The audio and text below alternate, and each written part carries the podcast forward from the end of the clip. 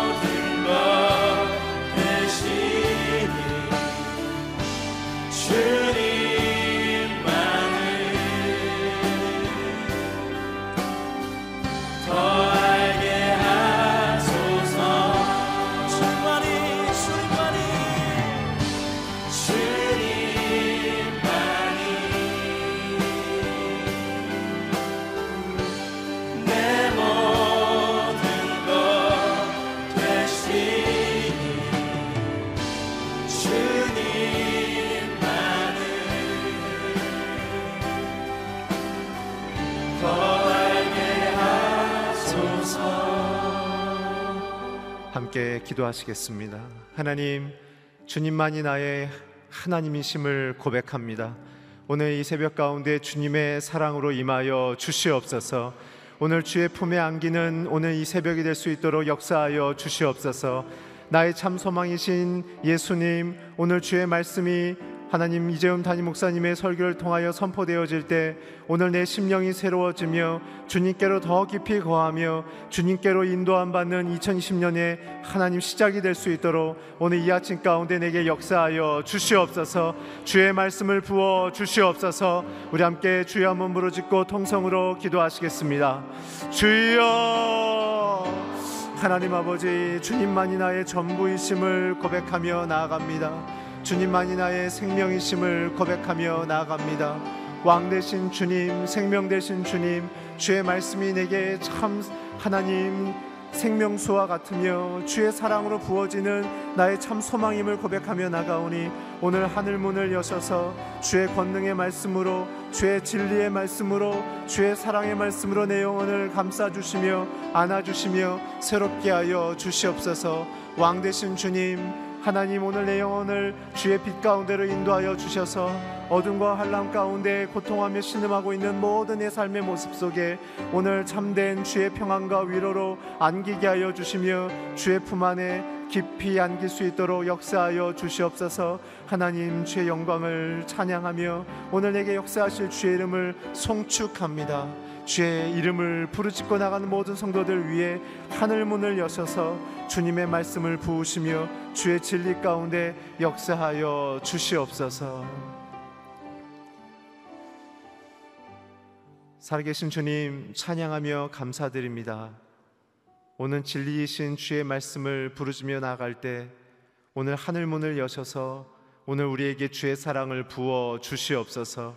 왕 되신 주님, 오늘 내 영혼이 주님의 인도하심만을 바라보며 기도하며 나가오니 거룩하신 주의 이름 앞에 엎드리며 기도하는 우리의 모든 심령 가운데 주의 길을 열어 주시옵소서. 하나님 오늘 주의 선포되는 말씀을 통하여 오늘 진리 가운데 우리가 거할 때 참 자유와 해방을 누리게 하여 주시며 우리 있는 모든 문제 속에 참 진리이신 예수님의 그 선하심을 맛볼 수 있도록 오늘 주의 영혼이 오늘 우리의 영혼과 하나 되게 하여 주시옵소서. 주의 이름을 찬미하며 감사드리며 예수 그리스도의 이름으로 기도드렸습니다. 아멘.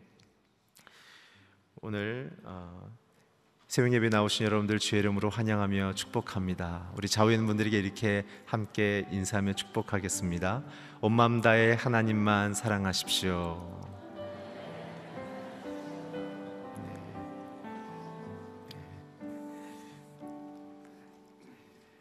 오늘 우리에게 주신 하나님의 은혜의 말씀입니다. 룻기 2장 1절에서 4절 말씀, 에스더서 7장 7절에서 10절 말씀이 되겠습니다.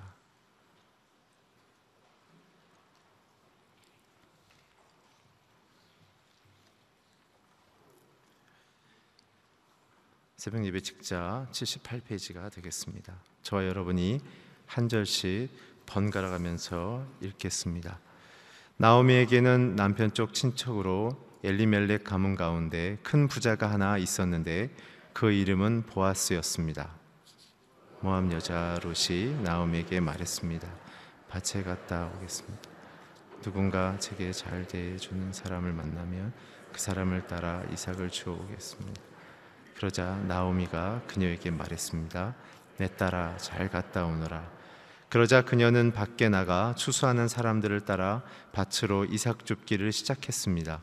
그런데 우연히도 그녀가 일하고 있던 곳은 엘리멜렉의 친척인 보아스의 밭이었습니다.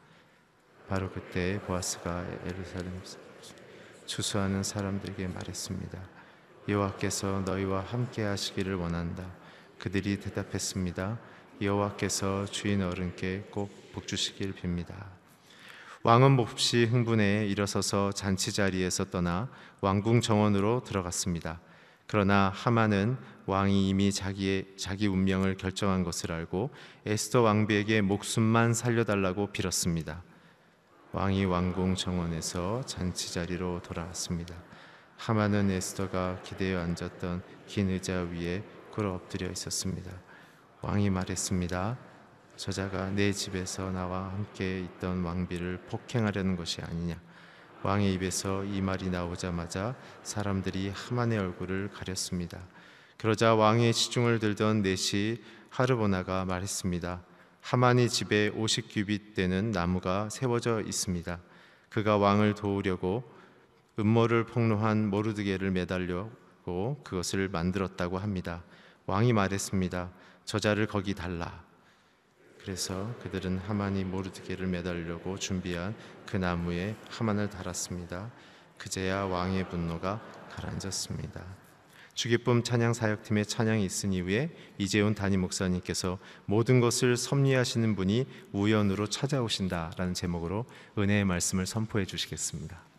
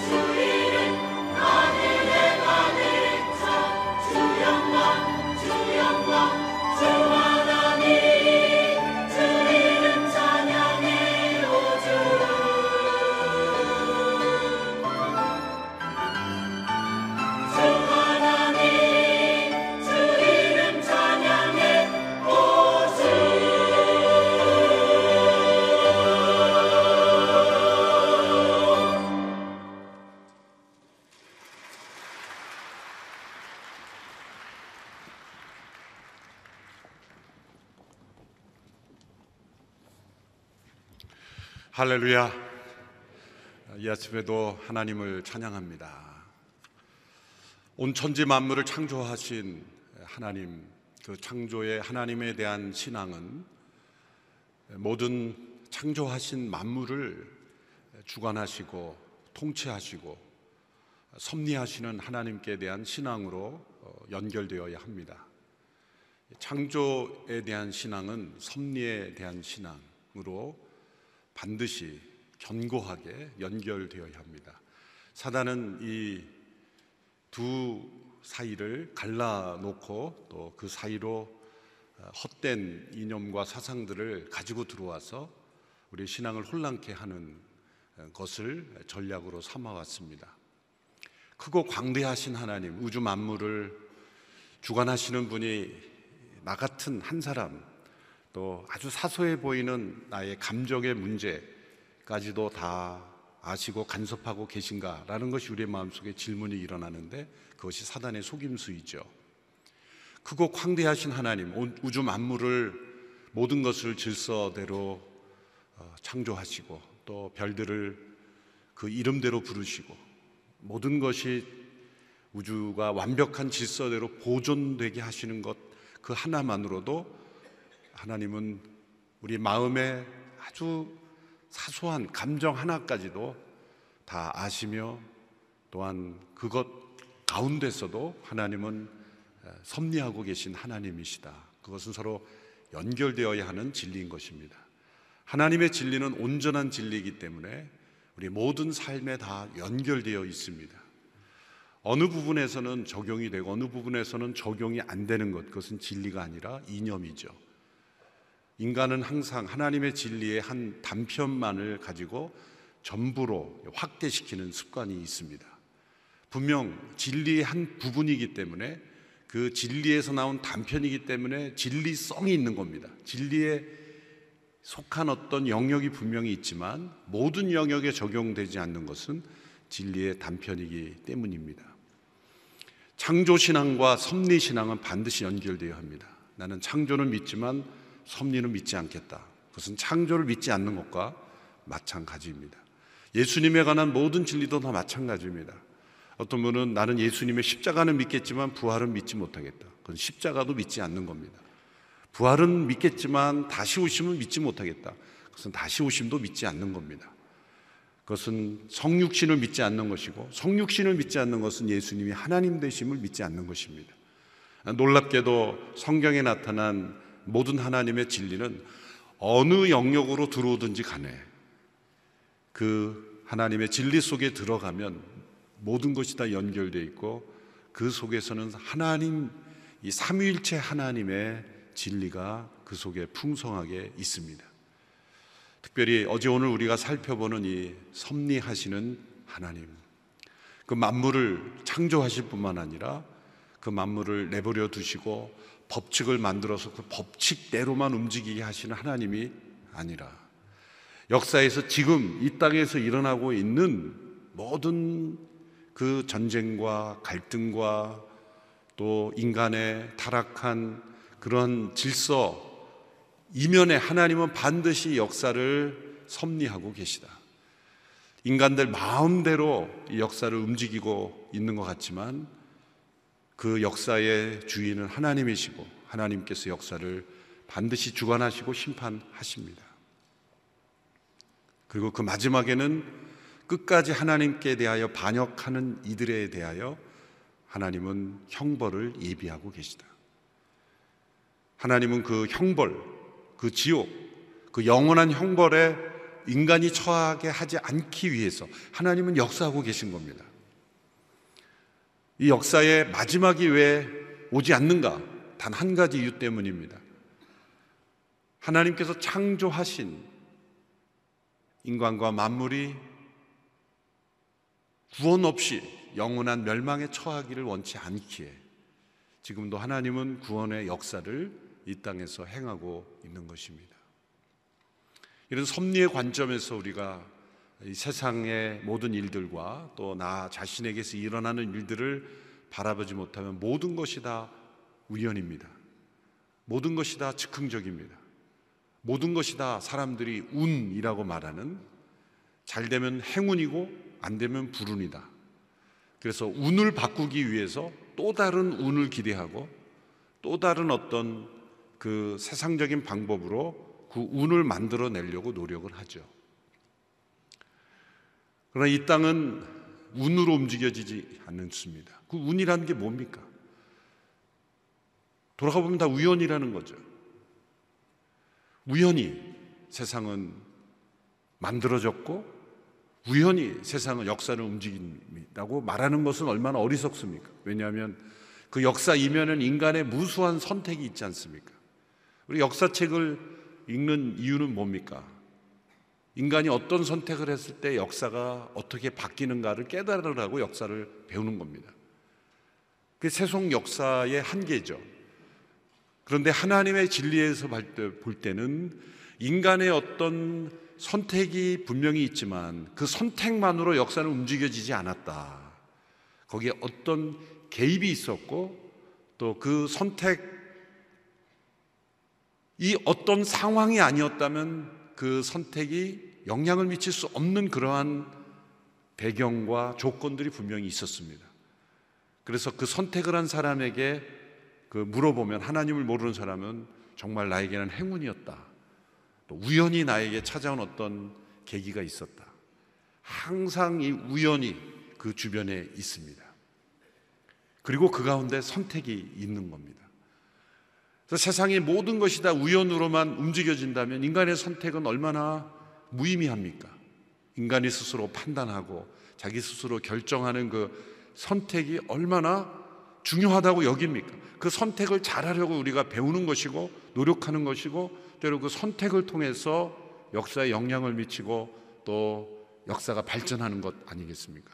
그런데 그 선택만으로 좋은 선택을 했다 그래서 세상이 바뀌었으면 세상이 벌써 바뀌었겠죠.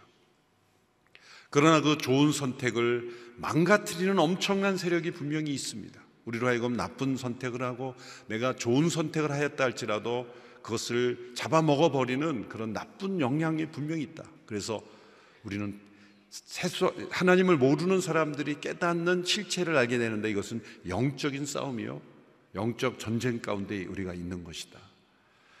그래서 이 영적 전쟁의 실체를 알고 이 영적 전쟁의 승리자 되신 하나님, 그 승리를 주시는 하나님 안에서 우리가 선택할 때 놀랍게도 우리의 힘은 미약했지만 우리의 선택은 불완전했지만 하나님께서 우리의 선택과 함께 우리의 선택을 통해서 하나님의 섭리를 이끌어 가신다라고 우리는 이해할 수 있습니다.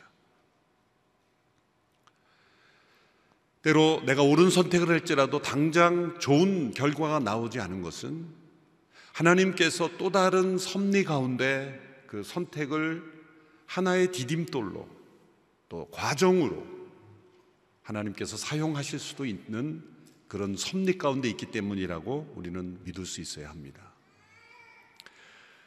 모든 것이 우연처럼 보이는 것은 우리의 무지 때문입니다. 하나님께서 역사를 섭리하실 때 우리는 예측할 수 없습니다. 미리 알 수 없습니다. 하나님은 모든 것을 다 아시고 행하시지만 우리는 한 치 앞도 보지 못하는 이들이기 때문에 우리는 앞에 대하여 무지할 뿐입니다. 우리는 오늘 하루 오전 오후에 무슨 일이 일어날지도 잘 알지 못합니다. 우리의 무지 때문에 우리에게 일어나는 모든 일들이 다 우연처럼 보이고 우연이라고 부르는 것입니다.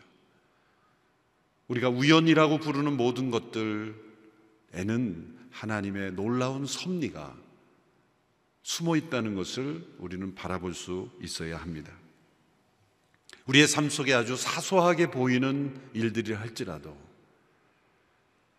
또 내 마음 속에 담겨 있는 아주 작은 감정의 문제를 할지라도 하나님은 그 모든 것을 아시며 그 모든 것 가운데 하나님은 역사하시고 그리고 하나님의 섭리를 이끌고 가고 계신다라는 것입니다.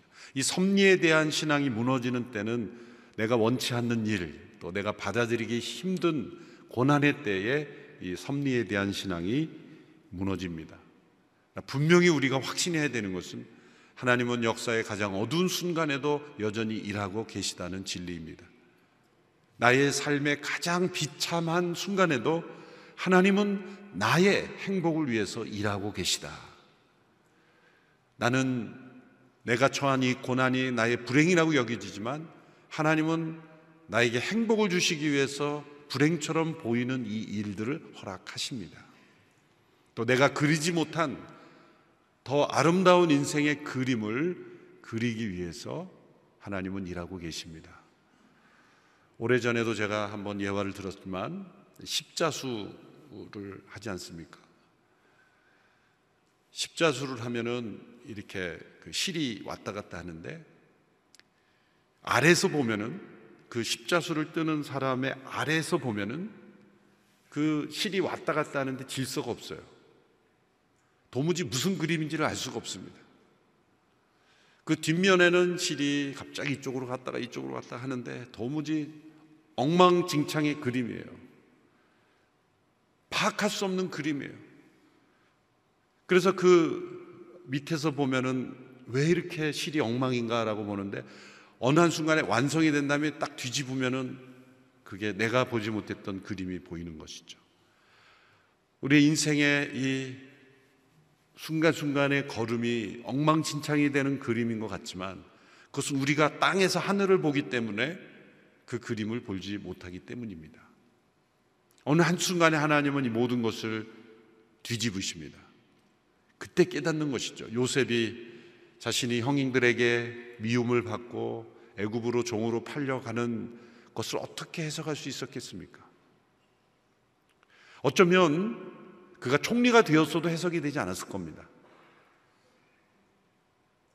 그런데 형들이 식량을 구하러 온 모습을 보고 아 그러면 이 모든 것이 하나님께서 내가 앞서 행하셔서 나보다 앞서 행하셔서 나를 먼저 보내서 우리 가족의 생명을 보존하시려고 하나님께서 섭리하신 거구나. 그때야 깨닫는 것이죠. 그리고 그것은 올바른 해석이었습니다. 이렇게 한 하나님의 섭리는 대개는 우리가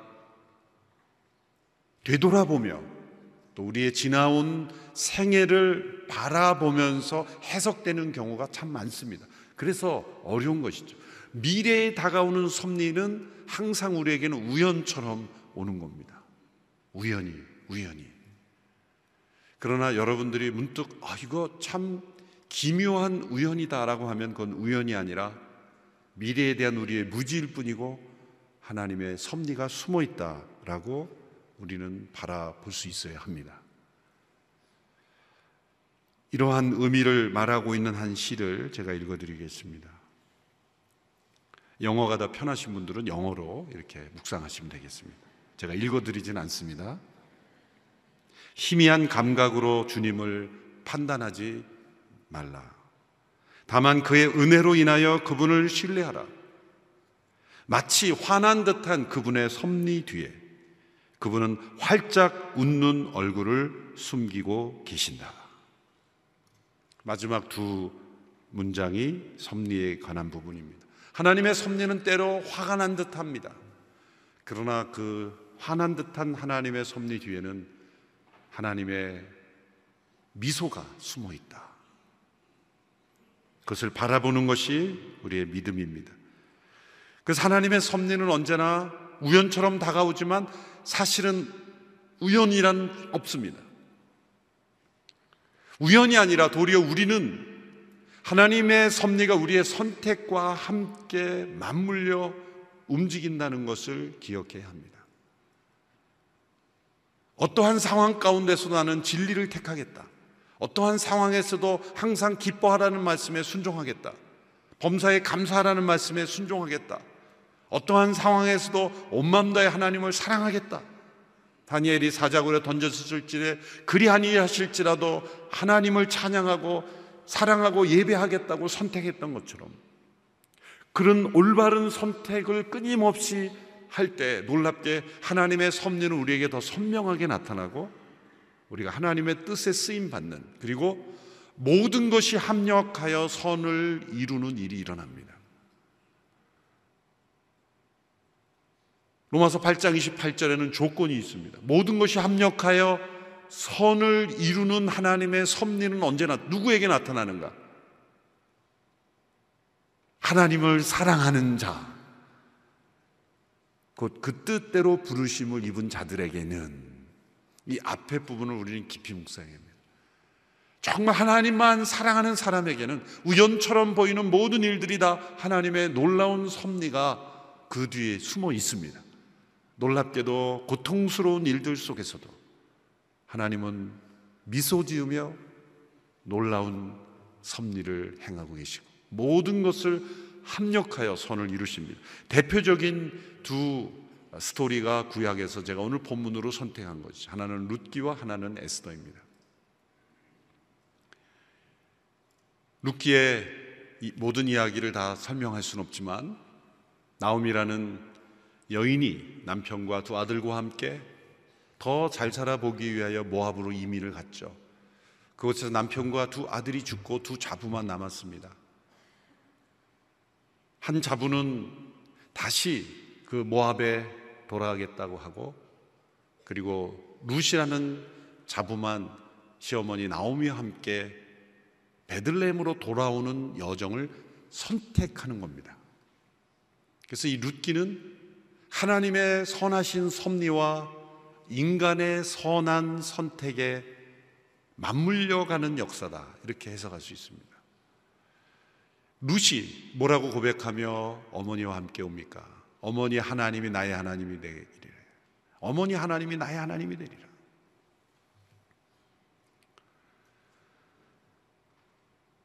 나오미의 하나님을 룻은 보았고 룻은 그 하나님을 선택했고 당시에 당시에 모압 여인이 베들레헴으로 그 시어머니와 함께 온다는 것 보통 일이 아닙니다.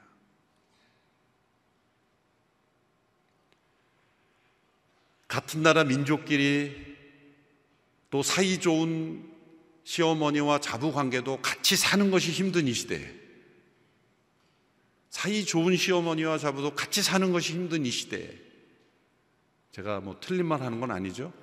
네. 그러나 이건 진리는 아닙니다. 그냥 보편적인 문화일 뿐이지. 이 모함 여인이 이방 여인이 당시에 베들렘이라는 그 당시에 타민족에 대한 배타가 심하고 배타성이 심하고 그런 그 문화 속으로 들어온다는 것은 보통 선택이 아니죠. 거기는 많은 요소들이 있었을 거예요. 시어머니에 대해 불쌍히 여기는 마음도 있었겠고 여러 가지가 있었지만 가장 중요한 것은 어머니의 하나님이 나의 하나님이 되고 어머니의 백성이 나의 백성이 되겠다. 이 룻의 선택. 또 그 시어머니 나오미를 성실하게 돌보려는 룻의 선택. 그래서 이삭을 주우러 나가고 그 어머니를 그 보살피기 위하 열심히 일을 하죠. 그 가운데서 이제 그 성실하게 일하는 룻을 보게 된 보아스가 그 룻을 주목하게 되죠. 그리고 자신의 미래를 먼저 생각하지 않고 나오미를 먼저 생각하고 그 나오미의 가문을 잇는 그 기업 물을 자 리디머라고 하죠. 히브리어는 고엘. 그래서 그 당시에 남편이 죽으면 그 여인이 스스로 그 당시에는 여인은 자기 이름으로 아무 재산도 소유할 수 없고 아무 기업도 소유할 수 없기 때문에 남편이 죽은 모든 것을 잃어버리는 당시 사회에서는 그러한 여인들을 보호하기 위해서 고엘이라는 리디머라는 기업 물을 자라는 제도를 만들었죠. 그것은 가장 가까운 친척이 그 여인과 결혼해서 그 여인을 보호하고 그 기업을 유지하는 그런 그 당시에서 그 여인과 그리고 가문을 보호하는 어쩔 수 없는 하나의 제도였죠.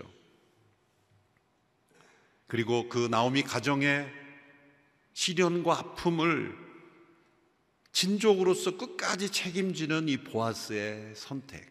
그래서 룻기를 보면 1장, 2장, 3장, 4장에서 그 룻의 선택이 나오고 보아스의 선택이 나오고 룻의 선택이 나오고 보아스의 선택이 나오고 이 두 사람의 선택이 계속 맞물려 가면서 결국 그 보아스와 룻을 통해 다윗의 후손이 태어나는 그리고 메시아의 조상이 되는 놀라운 하나님의 섭리가 나타나는 것입니다. 나오미에게 나타난 하나님의 섭리는 아주 고통스러운 섭리였습니다. 베들레헴에 돌아갔을 때 사람들에게 나를 나오미라 하지 마라 말하라 하나님이 나를 쓰게 하셨다. 그래서 이 비러 프라비던스 아주 쓴 고통스러운 섭리로 나타납니다. 그러나 후반부로 갈수록 이 하나님의 섭리는 매우 부드럽고 감미로운 섭리로 스위트한 프라비던스로 나타나죠. 오늘 특별히 오늘 선정한 모습에 룻의 모습을 보면 이제 베들레헴에 와서 이제 그 정착을 하는 과정에서 먹고 살 수 있는 경제력을 해결하기 위해서 룻이 일하러 나갑니다. 이삭을 주우러 나갑니다. 당시 이삭을 줍는다는 것은 가장 가난한 사람들이 그 구약의 율법에 의하면 율법에서 너희들은 밭을 가고 추수할 때 떨어진 이삭을 줍지 마라. 왜냐하면 그걸 주어서 먹어야 하는 사람들이 있기 때문에 떨어진 이삭을 주로 다시 돌아가지 마라. 가난한 사람, 또 나그네, 어쩔 수 없는 그런 형편에 있는 사람들이 밭에 와서 이삭을 주어서 먹고 살 수 있게 해라. 자, 여러분, 경제적 여유가 있으면 이삭을, 떨어진 이삭을 줍지 마라. 그 말씀을 적용할 수 있어야 돼요.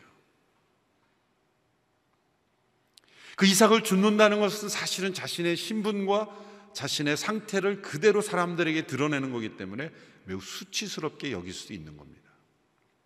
그래서 루시 어머니에게 묻죠. 어머니 제가 이삭을 주우러 가도 되겠습니까? 왜 어머니에게 묻습니까? 어쩌면 나오미는 자존심 때문에 굶으면 굶었지 내가 나가서 이삭 안 죽겠다 그럴 수도 있어요. 근데 만일 나오미가 먼저 룻에게 얘야 이삭 좀 주워라 그러면은 분위기가 어떻겠습니까? 물론 룻은 착해서 안 그랬겠지만 어머니 내가 이거 주우려고 베들레헴까지 온 줄 아십니까? 뭐 이렇게 분위기가 험악해지지 않겠습니까? 제 자존심을 생각해 보셨습니까? 내가 모압에서 와서 지금 말한 통하는 여기 와서 하는 것도 힘든데 자꾸 이러시면 나 갑니다. 뭐 이렇게 분위기가 되지 않겠습니까? 시어머니는 너 이삭 주우라 그러고 며느리는 안 간다 그러고 어머니부터 주우라 그러고 난 여기 지리도 모르고 어딘지도 모른다. 이삭 줍는 법도 모른다. 우리 모압에는 이삭 없다. 뭐 이렇게. 막 이렇게 나가면 같이 못 사는 거죠, 이제. 그런데 이 룻의 겸손하고 착한 모습 보세요. 어머니 제가 이삭을 주어도 되겠습니까? 그리고 더 놀라운 것은 그 밭에서 일하는 종들에게도 묻습니다. 제가 이삭을 주어도 되겠습니까? 또 얼마나 부지런하고 성실하게 일하면 아침부터 저녁까지 잠시 쉬는 시간을 제외하고는 계속 일하고 있었습니다. 그래서 종들이 참 대단한 여인이다. 쉬는 시간 외에는 계속 왜 이삭을 줍는 것은 계속 줍는 게 아니에요. 그 추수 때 잠깐 떨어지고 오늘 내가 안 주면 다른 사람이 주워갈 수 있기 때문에 내가 줄 수 있는 만큼 오늘 최대한 주어야 되는 거예요. 이거는 만나가 아니기 때문에 썩지 않는 거예요. 최대한 많이 가져가야 되니까 쉬지 않고 쉬지 않고 일했던 겁니다. 근데 이 스토리에서 가장 중요한 포인트는 바로 이때 룻이 일하게 된 밭이 2장 1절에 나오는 나오미의 친족 보아스라는 사람의 밭이었다는 거죠. 이삭 주울 곳을 물어물어 찾아가다가 아마 동네 사람들에게 어디 가면 이삭을 줄 수 있습니까? 어디 가면 이삭을 많이 줄 수 있습니까? 라고 했는데 사람들이 저기 가보라고 했는데 가본 거예요. 보아스의 밭이라는 걸 찾아서 간 게 아닙니다. 어떤 음모를 가지고 내가 보아스라는 사람을 내가 유인해야 되겠다. 그렇게 간 게 아닙니다. 성실하게 그냥 찾아 찾아갔는데 우연히도 오늘 본문에도 나오죠. 우연히도 그러나 그것은 우연이라고 표현됐을 뿐이지 우연이 아닙니다.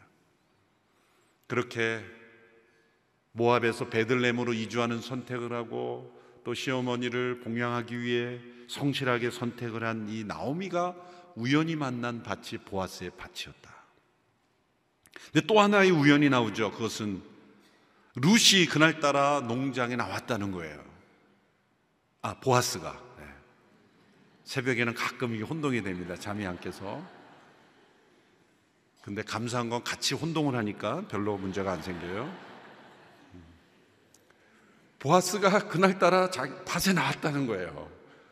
물론 항상 나왔는지 가끔 나오는지 모르겠지만 사실 모든 밭에 다 나왔을 리가 없습니다. 그날따라 나왔어요. 그리고 루시 눈에 띈 겁니다. 우리 노사연 집사님의 노래처럼 우리의 만남은 우연이 아니야. 천국에서 아마 보아스와 룻은 그런 노래를 거 있습니다. 천국에서 보아스와 룻이 노래하라 그러면 우리의 만남은 우연이 아니야. 그 노래를 아마 부를 거라고 생각합니다. 두 우연처럼 보이지만 그것은 우연이 아니었습니다. 성실하게 종들을 보살피고 보아스가 종들에 대한 태도를 보면 얼마나 관대하고 친절하고 그 종들이 식사를 하는 동안에 먹을 것도 다 챙겨주죠. 그런데 눈에 띈 이 그 루색에 조금 더 관심을 기울여 주는 것이죠. 그러나 그 정도였습니다. 예. 그때 뭐 더 이상의 어떤 생각을 하진 않았죠. 그러나 이 모든 우연이 사람들이 우연이라고 말하는 그 순간이 너무나 정확한 때인 것처럼 여러분이 하나님의 무수한 섭리들이 1분 1초까지 정확한 때에 우리는 우연이라 말하면 바로 그때 어쩌면 보아스가 잠시 방문했을 때 루시 화장실에 갔으면 못 봤을 것이고 이 모든 그 때가 정확하게 조금이라도 빨리 이루어지지 않고 조금이라도 늦게 일어나지 않고 정확한 때에 일어나는 것은 하나님이 그 때와 장소까지 다 섭리하시는 하나님이시기 때문입니다. 그러나 그 이면에는 이 두 사람의 성실한 선택이 맞물려 가고 있는 것입니다. 하나님의 섭리는 자신의 일을 게을리하고 하나님의 말씀 밖에서 하나님의 진리 밖에서 아무렇게나 사는 사람에게는 잘 뚜렷이 보이지 않습니다. 섭리가 없는 게 아니라 그 섭리의 역사가 잘 보이지 않는 거죠. 하나님은 그들의 삶 속에도 섭리하고 계시지만 역사 속에 어떠한 스토리로 사람들에게 하나님의 살아계심을 나타내는 스토리로 만들어지지 않는 까닭은 하나님의 진리 가운데 있지 않기 때문입니다. 그러나 하나님의 진리 안에서 성실과 정직과 신실함으로 선택하는 사람들에게는 우연처럼 보이는 모든 일들이 하나님의 역사에 쓰임 받는 일로 나타나게 되는 것입니다. 우연이란 없습니다. 우리의 무지일 뿐입니다. 그러나 우리가 성실과 정직으로 선택해 갈 때, 하나님의 진리를 선택해 갈 때, 궁극적인 하나님의 뜻은 잘 모릅니다. 그러나 오늘 내가 처한 이 상황에서 하나님의 진리를 선택할 때 놀랍게 나의 선택은 하나님의 섭리에 맞물려 가는 그리고 하나님의 역사가 나의 삶을 통해 나타나는 것을 체험하게 된다는 것입니다. 그러므로 우리는 우연을 탓해서는 안 됩니다. 또 우연을 기대해서도 안 됩니다. 우리는 운의 운명을 거는 인생이 아닙니다. 하나님의 섭리에 우리의 인생을 거는 사람이 되어야 합니다. 우연을 기대하지 말고 성실을 선택할 때 하나님의 섭리가 우리의 삶을 통해 나타나는 것입니다. 또 하나님의 섭리는 열려져 있다고 믿어야 합니다. 오늘 나에게는 불행스러운 일이지만 내가 하나님의 진리 가운데 선택을 멈추지 않을 때 또 내가 손해보는 길 같고 또 내가 뒤처지는 것 같지만 그러나 믿음으로 하나님의 진리를 선택할 때 하나님의 섭리는 놀랍게 역전되는 일이 일어나는 것입니다. 하나님의 길을 선택하는 사람은 반드시 하나님은 역전시킵니다. 그 역전의 위대한 드라마가 에스더서 아니겠습니까? 이스라엘 백성들이 진멸당할 위기에 처해 있었을 그때에 하나님께서 에스더와 모르드게를 통해서 그 유대 민족을 구원하셨습니다. 그 구원하시는 하나님의 놀라운 섭리에 쓰임 받았던 이 에스더와 이 모르드게 두 사람의 선택이 하나님의 섭리에 쓰임을 받은 겁니다. 에스더는 죽으면 죽으리다라고 하는 그 선택이 있었고 자기 자신의 안위와 자기 자신의 어떠한 안전과 안락을 추구하지 않고 자기의 생명을 내던지는 그런 헌신, 그 선택을 하나님은 사용하셨고 또 모르드게 물을 통해서 어떻게 하나님이 섭리하셨는가가 오늘 본문에 나오는 것입니다. 에스더 6장을 보면 그 에스더에서 나타난 이 하나님의 섭리가 역전으로 변화되는 그 놀라운 순간이 나타납니다. 우연처럼 보입니다. 에스더서 6장 1절에서 3절의 말씀을 보십시오.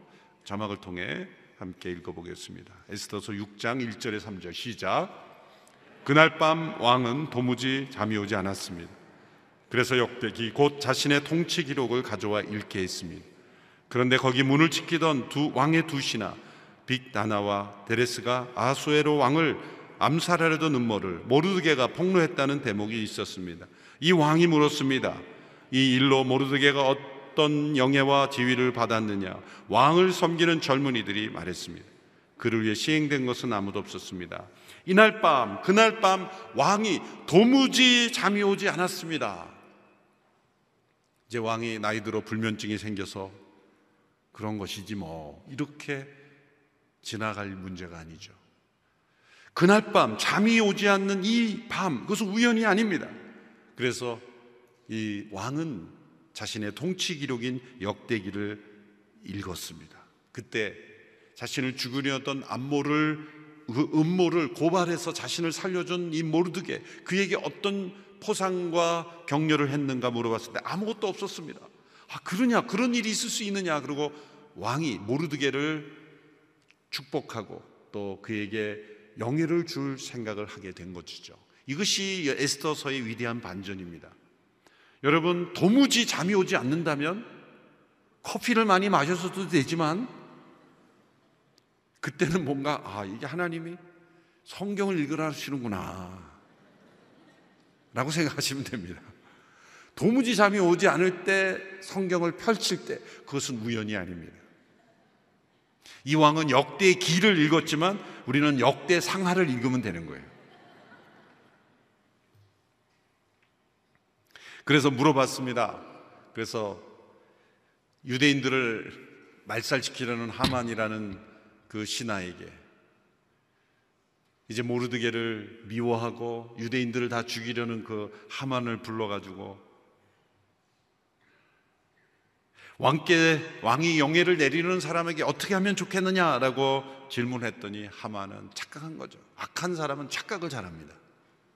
오해도 잘하고 착각도 잘하고 편견도 많고 하여튼 악을 행하기를 즐기는 사람은 오해, 편견, 고집, 아집 뭐 질투, 온갖 그 악에 붙어 있는 기생충들이 다 붙어요. 그러니까 하만을 보세요. 착각하는 거예요. 악인이 왜 멸망하는지 아십니까? 악과 따라오는 그런 오해, 편견, 그리고 착각에 넘어지는 거예요. 왜? 악에는 지혜가 없습니다. 악이 가져, 가질 수 있는 유일한 지혜는 속임수밖에 없어요. 악인이 사용할 수 있는 지혜는 딱 한 가지, 속이는 것밖에 없어요. 속이는 것으로만 그 성공하는 면까지만 악이 성공하지 그 다음에는 전부 이제 하나님의 섭리 가운데 지게 되는 것은 바로 이 하만의 이러한 모습이에요. 악은 속인 것밖에 없어요. 뱀의 지혜는 속이는 지혜였어요. 거짓의 지혜밖에 없어요. 그걸 지혜라고 말할 수는 없죠. 속이는 기술밖에 없어요. 근데 진짜 지혜는 순결하고 양선하고 야고보서에 나타난 대로 그게 왜 지혜입니까? 하나님의 섭리가 사용되기 때문이에요. 양보하고 이해하고 용서하고 화합하고 진실하고 양순한 것이 왜 지혜가 되냐면 하나님은 그러한 선택을 하는 사람들을 사용하시기 때문이죠. 모르드게는 자기가 왕을 암살할 음모를 폭로해서 왕을 살렸지만 내가 왕을 살려줬는데 나에게 준 것이 뭡니까? 라고 그렇게 막 야단치지 않았어요. 이해한 거예요. 왕이 바쁘셔서 그랬겠지. 그랬겠지. 가끔, 가끔 저도 이렇게 전화를 많이 하다 보면 어떤 때는 전화를 어느 성도님하고 통하고 있는데 예전에 지금은 좀 안 그렇지만 예전에 한참 막 바쁠 때 미국 가기 전에 통화가 왔는데요. 통화가 세 번이 연속으로 들어온 적이 있어요. 그럼 어떻게 하면 통화를 하다가 이제 다른 분이 들어오잖아요. 그러면은 통화 중 대기 잠깐만요. 제가 그리고 이제 멈추고 이제 그 다음 분을 통화를 하잖아요. 그럼 그 다음에 통화가 들어오면 받으면 안 되잖아요. 기다리고 있는 분이 있으니까 그걸 잊어버리고 누르고 다시 또 가는 거예요. 그러면 그 전전에 통화하던 분을 잊어버리는 거죠. 그분은 계속 기다리다가 끊긴 거예요. 근데 문제는 그 다음 날에도 그 다음 날에도 내가 잊어버리는 거예요. 시험에 든 거죠. 그 성도는 이재훈 목사가 실수했는데 세상이 나를 버렸고 하나님이 나를 버리신 거예요. 큰 시험에 빠지는 거예요. 그 그런 그 상처와 아픔을 가지게 되는데 사실은 그때 아, 이재훈 목사가 항상 그렇게 좀 부족했지. 이해하자. 용서하자. 나를 그렇게 전화를 기억을 못했지만 바빠서 그랬겠지. 그렇게 좀 너그럽게 마음을 풀고 오해를 풀고 왜 제가 말씀드리냐면 그때 제가 그런 적이 있었기 때문에 근데 문제는 그게 누군지 모른다는 거죠. 이 설교를 듣는 분 가운데 있으면 용서하시라고 제가 이렇게. 왜냐하면 그런 것이 누군가는 그냥 실수로 했지만 나에게 상처가 됐을 때 이 모르드게를 보세요. 아니 왕을 내가 살려줬는데 나에게 아무것도 보상이 없다니 이런 나쁜 왕이 있나라고 생각할 수 있지만 왕은 잊어버린 거예요. 그래서 도무지 잠이 오지 않을 때 역대기를 읽을 때 깨달은 거예요. 그때 왕이 얼마나 더 미안했겠습니까? 그래서 최고의 상을 주고 싶은 거예요. 그러니까 이 하나님의 섭리를 보면 그때 모르드게가 그 섭섭한 마음에 그냥 왕에게 따졌더라면 이런 반전이 일어날 수가 없잖아요. 그러니까 모르드게가 그때 그냥 착한 마음으로 그냥 내가 묻어두고 끝내자라고 한 것이 그 묻어둔 선함이 폭탄이 되어 하만에게 떨어진 거예요. 그래서 내가 용서하고 이해하고 받아들이는 내가 착하게 마음을 품고 품으면 이것이 언젠가 하나님이 나를 해치려는 악한 사람에게 어마어마한 폭탄이 되어 떨어질 수 있다. 그것을 알려주는 책 아닙니까? 그래서 하만에게 물어보니까 하만은 자기인 줄 착각하는 거예요. 아기는 언제나 착각을 많이 한다 그랬죠. 아 거기서 제가 지금 빠져나갔군요 지금. 그 다시 돌아와서 아기는 항상 오해와 착각과 편견이 많다. 그래서 자기를 높이려고 왕이 그렇게 상을 내리시려면 왕이 입는 왕복을 입히시고 막 오버하는 거죠. 왕이 타는 말을 타게 하고 그 머리에 왕관을 씌우고 자기가 왕이 되고 싶으니까. 그리고 그 사람이 왕복을 입고 왕의 말을 타고 그 나라에서 가장 높은 귀족에게 그 말을 끌고 가면서 사람들에게 거리에서 외치게 하십시오. 왕에서 왕님께서 영예를 주시려고 하는 사람에게 이렇게 해 주신다라고 계속 외치게 하십시오. 그러니까 하만은 자기가 왕의 대접을 받고 그 다음으로 가장 높은 신하로부터 자기가 높임을 받고 싶었던 거예요. 그림을 그리면서 했죠. 그랬더니 왕이 하만에게 이렇게 말합니다. 모르드게를 그 말에 태우라. 그리고 너가 그 말을 끌으라. 왕이 볼 때는 순수하게 하만이 가장 높은 귀족이었고 모르드게가 대상이었죠. 얼마나 멋진 역전의 드라마입니까? 거기서 끝나게 끝나는 게 아니죠. 나중에는 이 하만이 모르드게를 달아 죽이려고 매달았던 나무에 하만 자신이 매달아 죽게 되는 위대한 반전이 역사 속에 있었습니다. 이것이 모든 것이 우연처럼 보이지만 우연이 아니었고 또 이 하나님의 섭리는 이 모르드기의 우직한 선택, 성실하고 진실하고 선하고 그리고 에스더의 충성스러운 선택 그 하나님의 지혜 속에 선택하는 선택을 꾸준히 했을 때 놀랍게도 한순간에 역사의 반전이 일어나게 되는 것입니다. 그래서 악을 선으로 갚으라는 것이죠. 왜? 악을 악으로 갚으면 악한 자와 함께 망해버리기 때문이에요. 그런데 악을 선으로 갚으면 당장은 갚아지지 않습니다. 악한 사람과 선한 사람이 싸워가지고 선한 사람이 이길 수가 없어요. 그렇지만 지금은 선한 사람이 지는 것 같지만 문제는 섭리하시는 역사에 섭리하신 하나님이 그 선한 사람의 선을 하나님이 폭탄을 만들어서 악에게 부순다는 거예요. 그럼 우리는 악을 행하지 않고 우리가 복수하는 것이 아니라 하나님이 복수하시고 그리고 우리는 하나님 안에서 안전해질 수 있는 것입니다. 섭리하신 하나님은 때로 이런 위대한 역전의 드라마를 쓰십니다. 그래서 로마서 8장 28절을 우리가 한 목소리로 다시 읽고 말씀을 맺겠습니다. 로마서 8장 28절의 말씀. 예. 같이 읽습니다. 시작.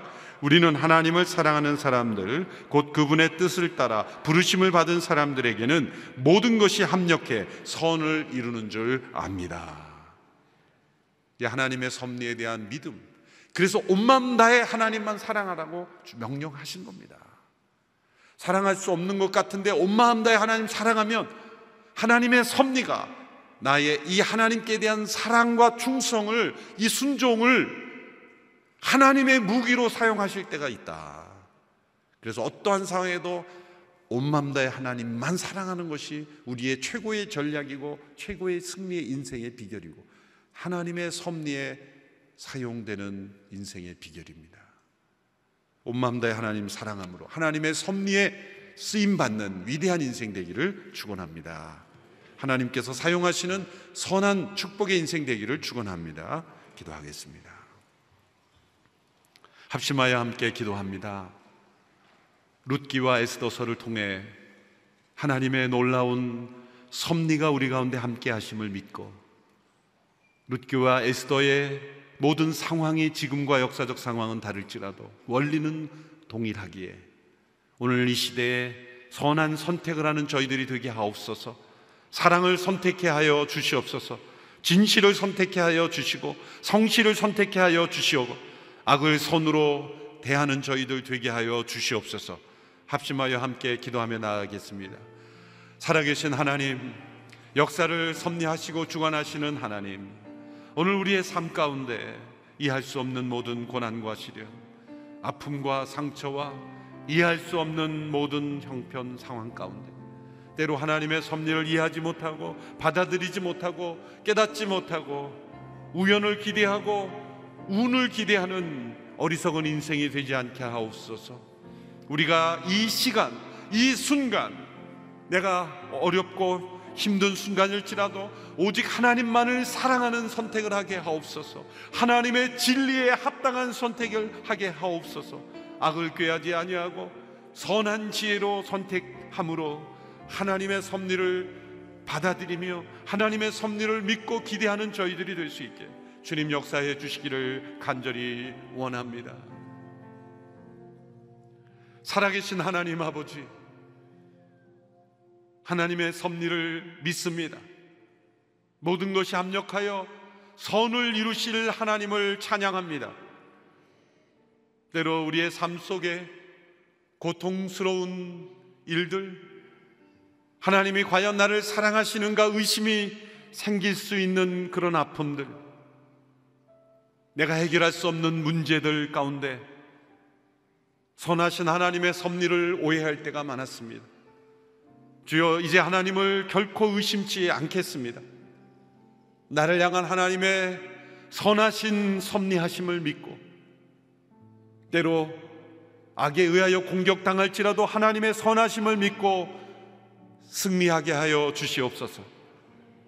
내가 풀 수 없는 인생의 문제를 하나님께 맡겨드리고 오직 하나님만 사랑하는 믿음으로 선택해 가는 저희들이 되게 하여 주시고 우리의 모든 성실한 선택이 하나님의 섭리의 도구가 되며 십자가의 진리로 역전시키시는 하나님의 놀라운 드라마를 우리가 함께 볼 수 있게 되기를 원합니다.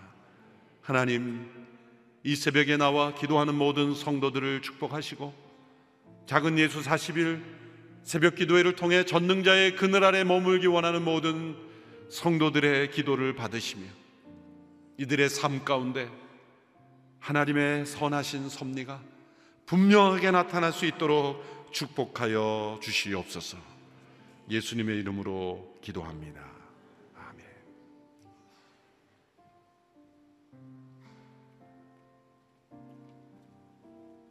오늘 주신 말씀 갖고 한 가지 더 우리 기도하고 오늘 예배를 마무리하도록 하겠습니다. 오늘 하나님의 말씀이 우리에게 이렇게 선포되어졌습니다. 하나님을 사랑하는 자 그 뜻대로 부르심을 자에게는 모든 것이 합력하여 선을 이루신다. 하나님 오늘 모두 우리는 하나님을 사랑하는 자들이며 그 뜻을 사모하여 주를 따르기로 결정한 귀한 성도들인 것을 우리는 믿음으로 고백합니다. 하나님 오늘 나를 향한 주님의 그 선하신 섭리를 내게 알려 주시옵소서. 하나님 오늘 우연으로만 해석할 수밖에 없는 진리의 일부만을 붙잡고 진리의 파편만을 붙잡으며 하나님을 알기를 원하는 갈망하는 내 심령 속에 하나님의 귀한 섭리를 내게 부어 주시사 하나님 오늘 주님의 주시는 위로와 소망과 그 아름다운 미래에 그 스윗한 미래에 대한 하나님에 대한 약속을 오늘 내가 확신하며 나갈 수 있도록 도와 주시옵소서. 오늘 내게 겸손한 태도를 부어 주셔서 룩과 같이 에스더처럼 모르드게처럼 하나님만이 나의 선, 인생의 가장 선하시며 내 인생을 가장 아름답게 이끄실 분이며 주의 뜻대로 나를 이끄실 분임을 믿고 나가오니 나는 이해할 수 없사오나 나의 현실의 이 모든 문제 속에 하나님의 뜻을 이루어 주시옵소서 오늘 저와 여러분이 갖고 있는 모든 인생의 문제를 가운데 하나님의 선하신 뜻과 계획만을 의지하며 그렇게 선택할 수 있도록 내게 주님의 섭리를 알려주시고 지혜를 알려달라고 우리 한번 주여 한번 부르짖고 기도하겠습니다. 주여 살아계신 하나님 오늘 나의 문제 속에 선하신 주님을 찬양합니다. 내 인생의 고난 속에서라도 죽음과 같은 고통 속에 있는 나의 문제 속에서도 하나님의 놀라운 선하심은 쉬지 않고 일하고 계시며 어둠과 한람과 죽음과 같은 답답함 속에 있는 나의 문제 속에서도 주님은 멈추지 않고 내 인생을 주의 진리의 길로 인도하심을 믿고 고백하며 나가오니 하나님 오늘 주의 선하신 그 섭리와 그 계획과 통치 하심을 내가 믿음으로 나가며 선택하며 나갈 때 주님 주님과 함께 동행하게 하여 주시고 내 인생에 대한 주님의 선하신 약속을 하나님 날마다 믿음으로 굳건히 붙잡고 나아갈 때 오늘 모든 어둠과 뭐 어려움과 하나님 고통과 문제와 환란과 질병과 염려와 두려움 속에서 하나님의 승리를 선포하며 나갈 수 있게 도와 주시옵소서. 사람을 두려워하지 않게 하여 주시고 환경을 두려워하지 않게 하시며 오직 모든 상황과 환경을 통치하시며 다스리시는 선하신 주님만을 의지하며 나아갈 때 하나님 주의 높고 위대하시며 놀라우신 뜻만을 내가 찬미하며 나갈 수 있도록 도와주시옵소서. 하나님 루처럼 가야 할 길을 몰랐을 때 하나님을 온전히 신뢰하는 마음으로 베들레헴으로 나가기를 원하는 인생의 방향을 주 앞에 의탁하며 나갔던 그 믿음처럼 내가 주님의 인도하심만 온전히 순정하며 나가기로 나오니 하나님 나를 이끌어 주시옵소서. 내가 갈 바를 모르며 나갈 때 하나님 성실히 내게 주어진 삶의 일상 속에 주님이 내게 선하신 일들을 이루실 것을 믿고 내 모든 순간의 선택을 주께로 맡기며 나가는 하나님 그 순종의 마음의 태도를 통하여 보아스를 만났던 것처럼 오늘 나의 인생 속에 모든 문제 속에 하나님 넘어져 있고 하나님 마음이 식어져 있고 마음의 불평과 하나님 한숨과 한탄하는 것으로 머물러 있는 것이 아니라 오늘 내게 주신 주님의 선하신 섭리의 선택과 그 기회를 통하여 최 선을 다하여 주님의 선하심만을 의지하며 기다리며 순종하며 그 길을 갈망하며 나가는 성실함 속에 하나님 나를 주님의 놀라운 약속의 땅으로 인도하여 주시옵소서. 에스를 통하여 모르드게에게 하나님의 놀라운 계획과 순종하심을 하나님의 약속으로 역전의 드라마로 보여주신 것처럼 하나님 오늘 악함이 나를 덮치며 악행이 나를 하나님 하나님 누르며 괴롭힌다 할지라도 주님만의 그 놀라운 역전의 드라마를 꿈꾸며 나가는 우리의 심령 속에 하나님 주의 거룩하고 선하신 섭리를 온전히 의지하며 나갈 수 있도록 붙잡아 주시옵소서. 우리 마지막 한 번 더 기도할 때 오늘 가정을 위한 기도입니다. 믿지 않는 가족을 위하여 하는 기도하는 모든 성도님들의 기도 속에 하나님의 거룩한 섭리가 임하여서 믿지 않는 내 남편이 내 아내가 나의 자녀들이 나의 부모님들이 주께로 돌아온 역사가 일어나게 하여 주시옵소서. 부부의 관계 속에 어려움에 있는 모든 자들, 질병으로 고통하는 자들, 경제적으로 어려운 자들, 이 모든 것들이 오늘 담임 목사님의 말씀 가운데 선포된 내용처럼 하나님 주의 거룩하고 선하신 섭리로 역전의 드라마로 바뀌는 놀라운 역사가 일어나게 하여 주시옵소서.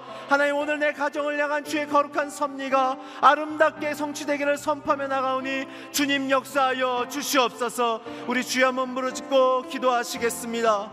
주여 하나님 주의 거룩한 섭리가 나의 가정을 변화시켜 주시고 회복시켜 주시사 하나님 주의 거룩한 예배 가정이 되게 하여 주시고 하나님 놀라운 주의 역전의 드라마가 구원의 선포가 하나님의 생명의 섭리가 하나님 주의 거룩하고 선을 베푸시는 하나님의 놀라운 이끄심이 하나님 악을 선으로 이기는 놀라운 가정의 승리가 일어날 수 있도록 하나님 우리의 가정 가운데 주의 거룩한 역사가 일어나게 하여 주시옵소서 모든 기도 제목 위에 하나님 모든 가정을 향한 간절함의 그 기도 가운데 선하신 주의 뜻을 베푸소서 선하신 주의 역사를 이끌어 주셔서 선하신 주의 계획을 우리에게 알려주셔서 담대하며 하나님 주님만을 의지하며 나갈 수 있도록 주의 역사하심만을 고백하며 선포할 수 있도록 이 하나님 임하여 주시옵소서. 오늘 주의 우연이 아닌 섭리의 역사가 오늘 선포되어 싸우니 오늘 주신 말씀을 붙들고 나가는 모든 가정 가정 마다 하나님 주의 선하심을 맛보며 승리를 맛보며 하나님 놀라운 주의 능력을 맛볼 수 있도록 도와주시옵소서. 하나님 오늘 주의 귀하신 말씀을 듣게 해주심을 감사합니다.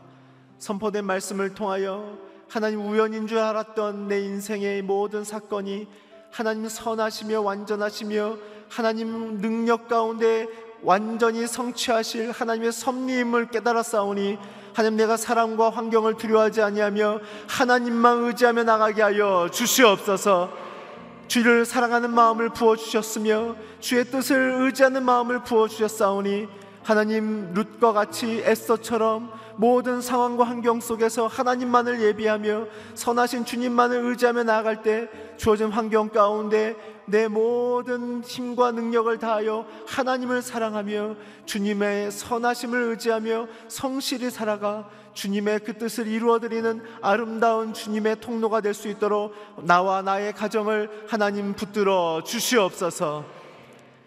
지금 우리 주 예수 그리스도의 은혜와 하나님의 놀라운 사랑하심과 성령님의 인도하시고 이끄심과 교통하심이 오늘 룩과 에스더처럼 하나님의 섭리만을 의지하며 주어진 환경 속에서 주의 오심의 그 귀한 뜻을 온전히 이루기를 원하는 성실한 마음을 갖고 하나님이 주시는 놀라운 선하심의 역전의 드라마를 꿈꾸며 나가는 귀한 성도님들의 삶과 가정과 이 나라와 이 민족과 모든 교회와 흩어져서 복음을 전하시는 선교사님들의 사역과 가정 위에 지금부터 영원히 함께 하시기를 간절히 축원하옵나이다.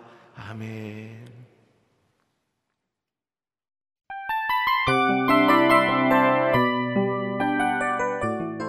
이 프로그램은 청취자 여러분의 소중한 후원으로 제작됩니다.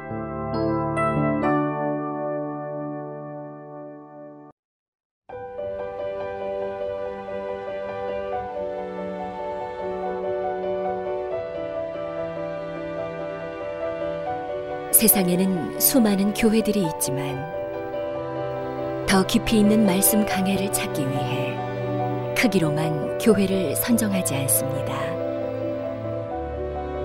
보다 좋은 영적 콘텐츠를 더 많이 나누기 위해 방송비를 받지 않습니다. 1년 365일 복음만 전하고 싶어서 우리는 광고를 하지 않습니다. 온누리의 복음을 땅끝까지 CGN TV와 함께 땅끝 성교사가 되주세요